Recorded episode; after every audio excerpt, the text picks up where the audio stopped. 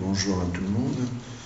Euh, donc le, but de l'introduction, c'est d'essayer de, de, donner des définitions, une approche de ce que c'est que l'agriculture, ce qui permettra d'introduire les exposés suivants et qui permettra euh, les discussions de cet après-midi.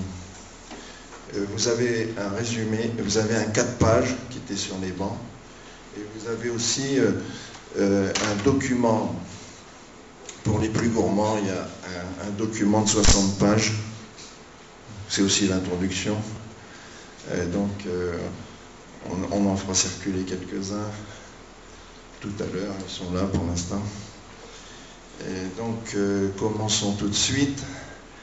J'étais pas chargé de la partie théologique, donc euh, je n'ai pas cherché spécialement à faire une introduction biblique, mais euh, elle sera quand même biblique l'introduction, parce qu'elle va dans le même sens qu'une démarche très courante en biologie, c'est-à-dire d'aller voir très large au niveau des, des autres êtres vivants pour mieux expliquer euh, sociologiquement euh, le fonctionnement de nos, de nos euh, structures humaines. Donc la première photo, si j'arrive à faire fonctionner, première photo, c'est une fourmi, c'est une fourmi méditerranéenne du genre Messor qui est en train de ramener une grosse graine de céréales dans son nid. Alors, euh, j'ai une justification biblique, hein, vous connaissez euh, le texte des Proverbes. Proverbe 6 qui dit de, contempler euh, le travail, ce que font les fourmis pour en tirer un enseignement. Et en particulier, elle prépare en été sa nourriture, elle amasse pendant la moisson de quoi manger. Donc mes sœurs est, est une, euh, un animal qui a coévolué avec euh, les, les, graminées. Les graminées sont devenues de plus, des grains de plus en plus gros. Vous voyez la raison C'est qu'elles utilisent les animaux pour les transporter. Parce qu'il faut qu'un grain voyage, une semence voyage, qu'elle aille un peu plus loin que, que ses parents, qu'elle parte euh, plus loin, conquérir d'autres territoires. Et donc on utilise, on utilise les animaux. Alors la particularité avec les céréales, c'est que si l'animal ramène ça dans son nid, c'est foutu. Ils vont le manger, ils vont réduire en bouillie, il ne restera plus rien. Donc euh, la survie de l'espèce céréale est, en cause. Puisque ça vous intéresse. la plupart euh, des plantes euh, évoluées, qui ont coévolué avec les animaux, fonctionnent autrement. La pomme, elle est belle, rouge, savoureuse, parfumée, pour attirer les animaux. Mais à l'intérieur, c'est pas évident toujours, à l'intérieur, il y, a des grains, des pépins, des semences, des graines, appelez ça comme vous voulez, et ça, c'est fait pour passer dans le système digestif et ne pas être, digéré et, être distribué euh, dans la nature. Ça, c'est le cas général. Les céréales, il ne faut pas comme ça, les céréales comptent sur euh, les échecs, les, situations marginales, c'est-à-dire quand la fourmi perd son grain donc la, fourmi est mangée par un oiseau et que le grain reste sur place. Donc les quelques pourcents de graines qui n'iront pas jusqu'au nid serviront à la survie de la céréale.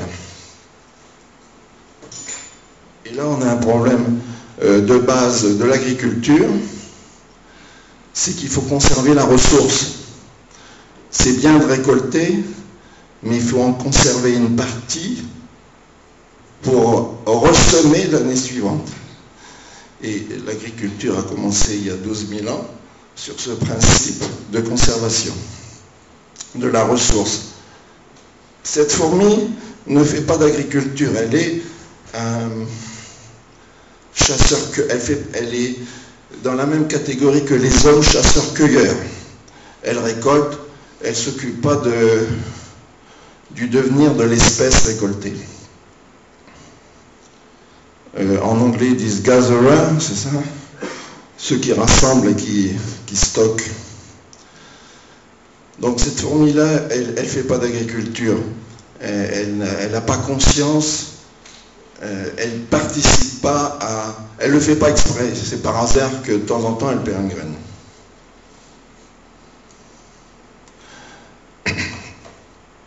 La fourmi suivante, du genre Atta, euh, euh, très courante dans les Amériques, c'est une découpeuse de feuilles, donc elle fait aussi de la récolte. Simplement, elle va, utiliser ces feuilles pour faire un, milieu euh, nourricier pour cultiver des champignons. Et c'est les champignons qu'elle va manger. Donc elle, en somme, elle utilise toutes les procédures de l'agriculture. Elle modifie le milieu et elle utilise du vivant pour un objectif qui est euh, là euh, de se nourrir. Bon, on va, revenir dans, dans ce pays. Euh, ça, c'est une, petite fourmi noire que vous avez dans votre jardin, que vous pouvez trouver en dessous des boutons de rose en particulier, quand les boutons sont jeunes.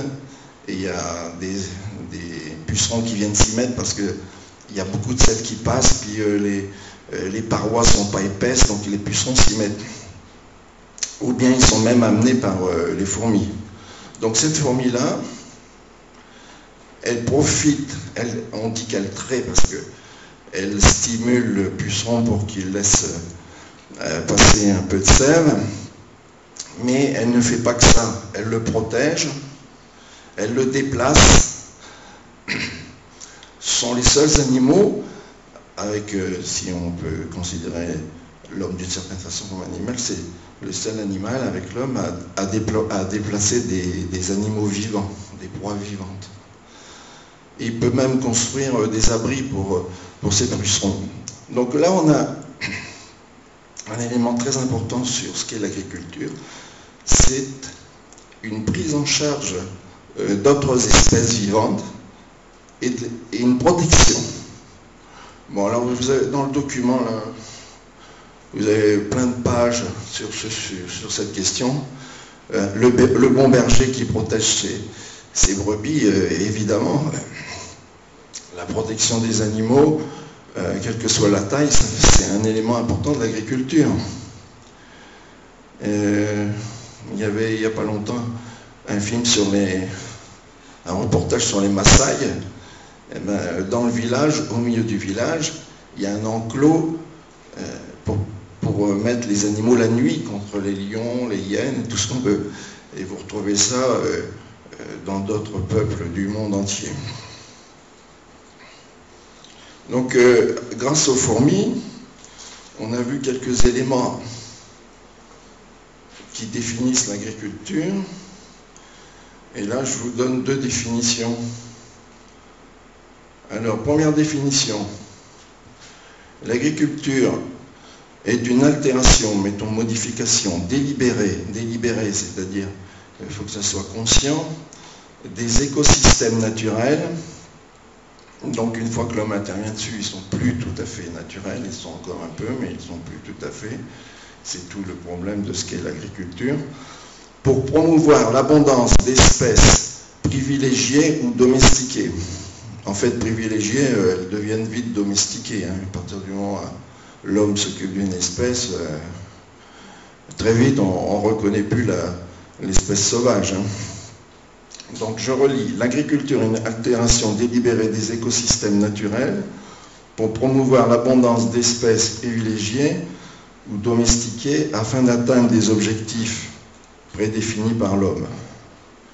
L'agriculture a vocation à être durable.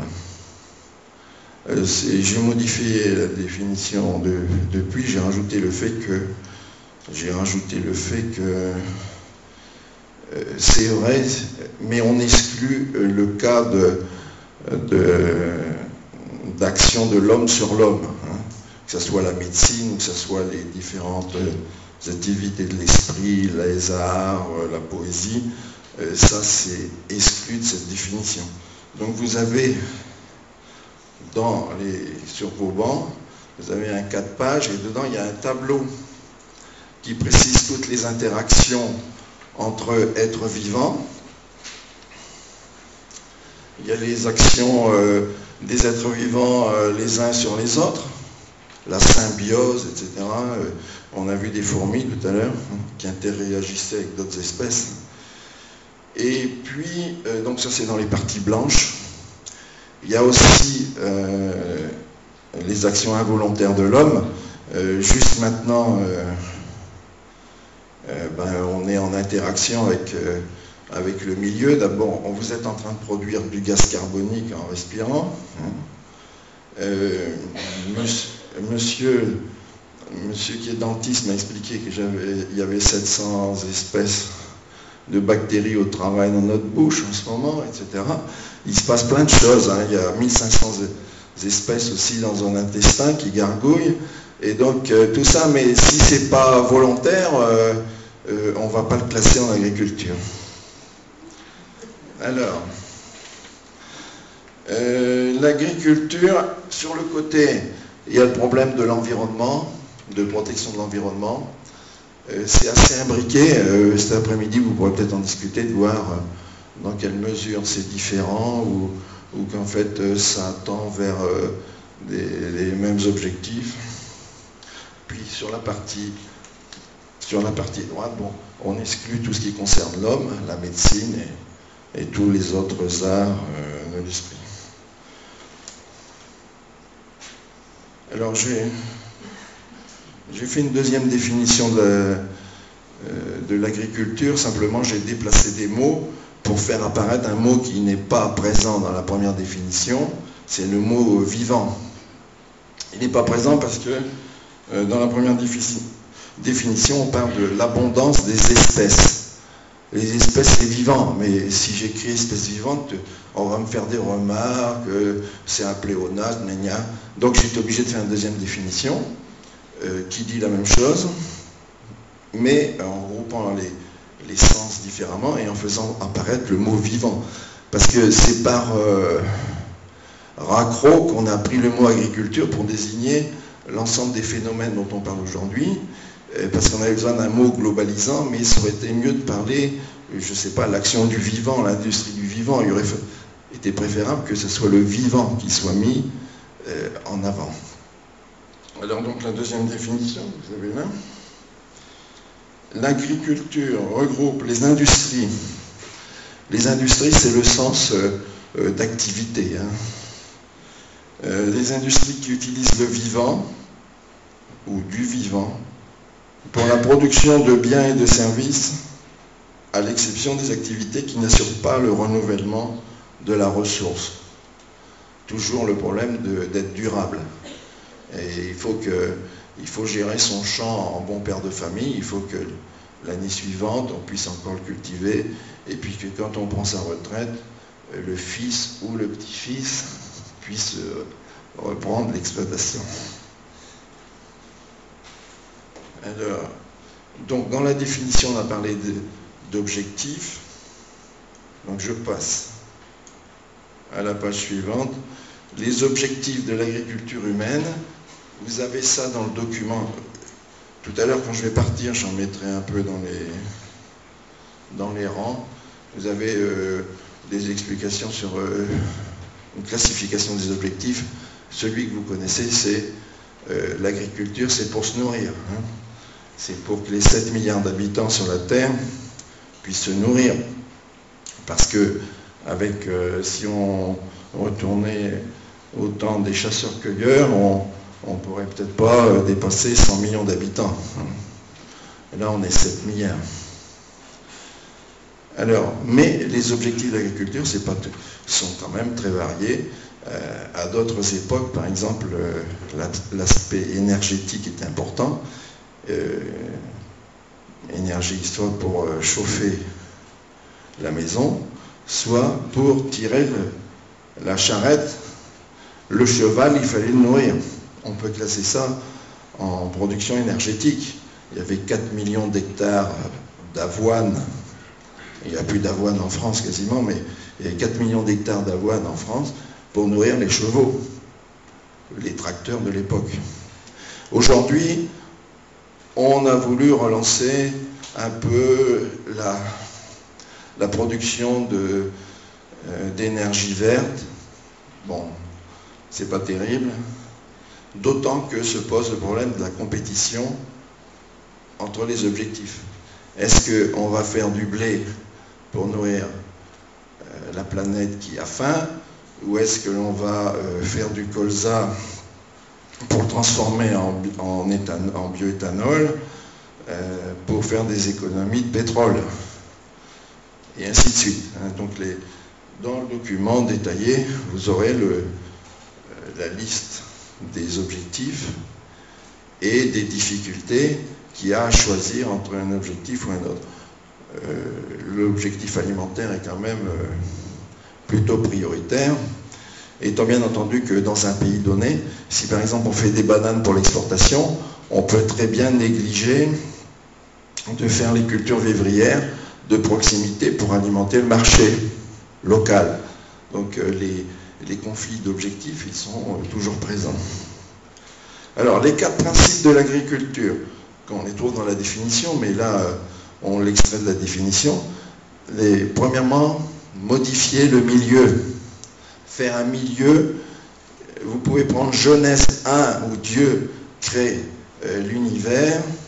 Il commence par créer un cadre dans lequel il mettra la vie. Et donc ce cadre, eh ben, sans doute qu'il y a une définition possible à partir de Genèse 1 de l'agriculture, qu'on est en train de bâtir petit à petit.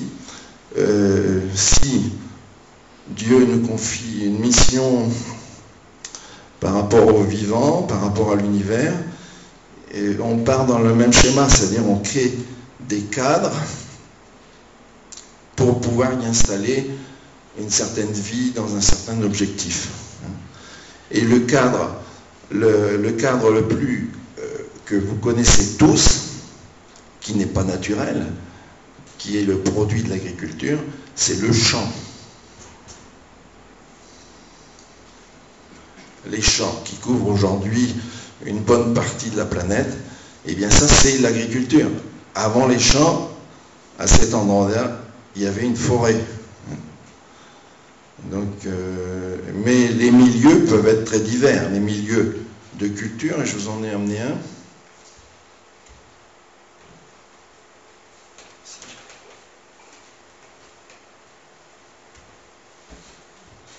Voilà notre milieu de culture. On le fera circuler. Cette pauvre plante, elle a 3-4 ans là-dedans. C'est une, une, orchidée.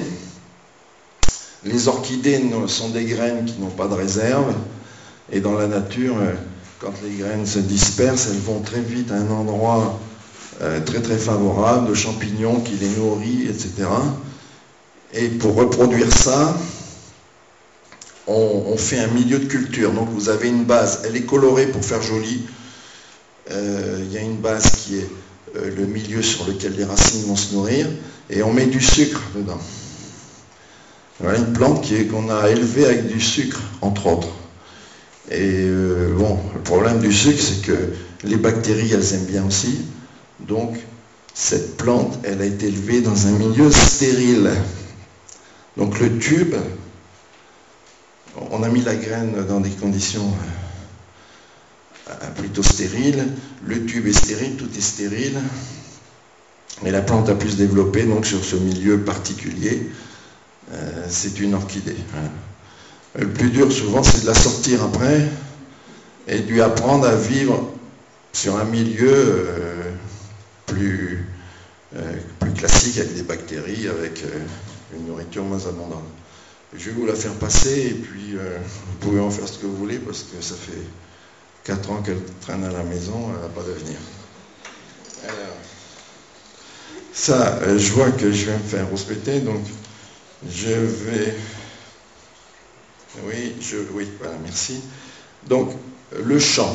J'ai donné le champ comme exemple de milieu euh, modifié par l'homme. Mais, euh, comment dire, euh, une porcherie, une porcherie, c'est un milieu aussi, un milieu modifié dans lequel on fait vivre des animaux. Alors ici, je reviens sur les, les, fourmis, qui protégeaient les pucerons. Euh, pour ne pas vous parler des pesticides, euh, je vous parle de lutte biologique, mais c'est le même problème. Euh, ces êtres vivants que l'on veut favoriser, souvent des espèces domestiques, ces êtres vivants, il faut les protéger. Il faut protéger les moutons, il faut protéger les chèvres, il faut protéger le blé, il faut protéger les tulipes. Et ici, dans ce cas-là, euh, ben voilà, il y a des. Il y a de terribles pucerons. Les pucerons lanigères, c'est pas un puceron lanigère, mais ça rien. C'est un puceron quand même. Euh, les pucerons lanigères euh, qui sont blancs, recouverts de une substance blanche, s'attaquent aux pommiers et font des dégâts considérables. Et d'ailleurs, les pesticides ne marchent pas très bien dessus. Hein. Eh bien, pour lutter contre les pucerons lanigères, qui détruisent complètement les cultures, euh, on a introduit Aphelinus mali, vous voyez là.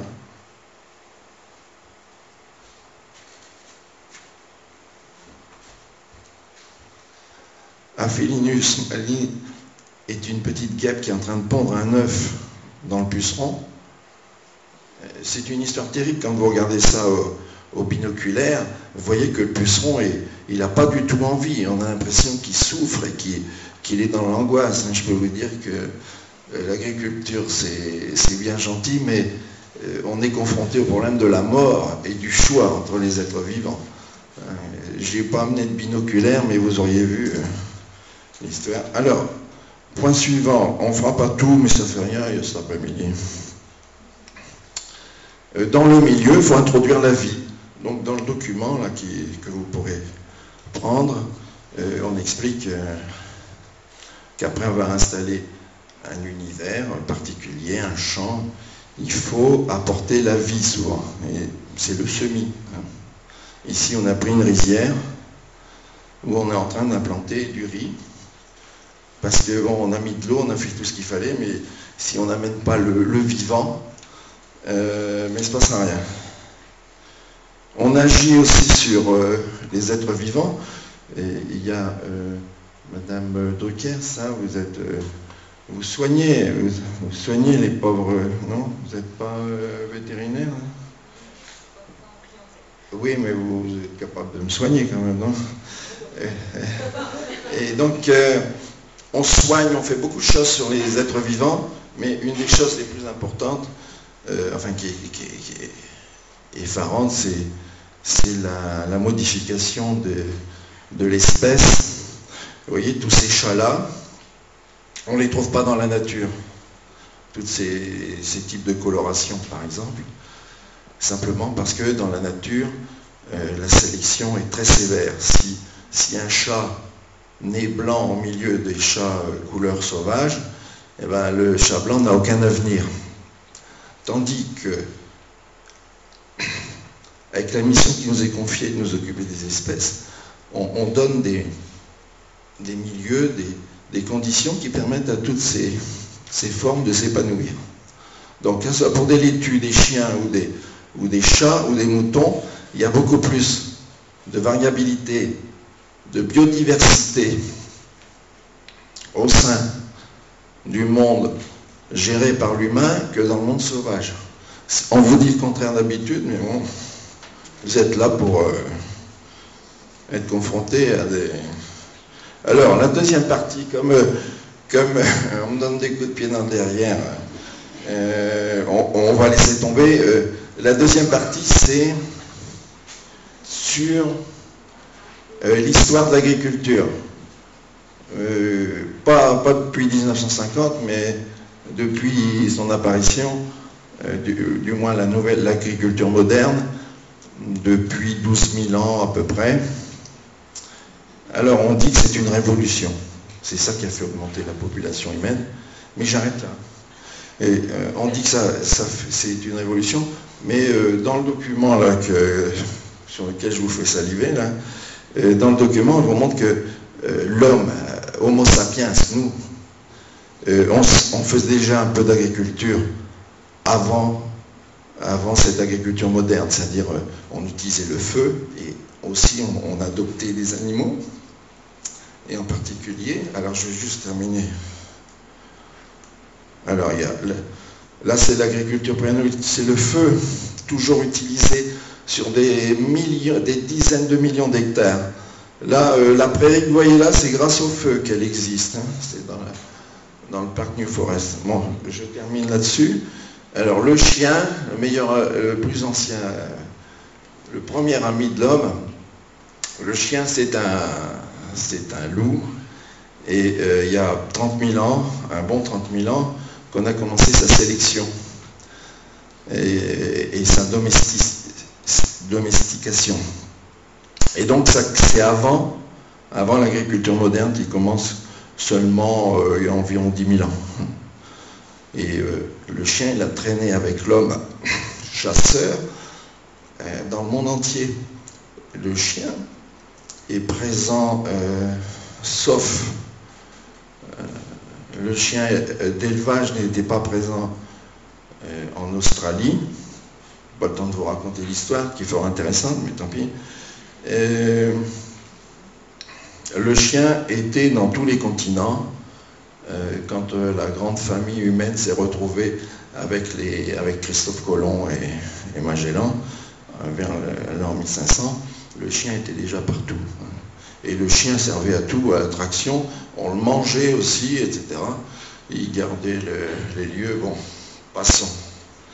Alors, je ne vous parlerai pas de ça, je ne vous parlerai pas de ça, je ne vous parlerai pas de ça. Ça, c'est l'origine de l'agriculture. Euh, voilà. Et, je ne vous parlerai pas de ça. Euh, quand même, je vous dis un mot. je termine là. Euh, juste là.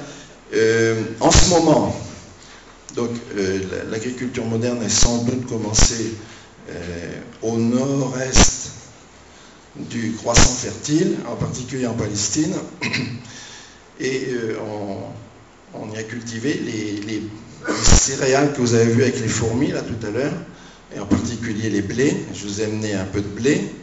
Et en ce moment, en ce moment, peut-être vous en avez vu ce matin, dans la région parisienne, il y a du blé qui ressemble au blé d'il y a 10 000 ans, qui est en ce moment de l'herbe. Donc je vous ai amené de l'herbe là, c'est du blé.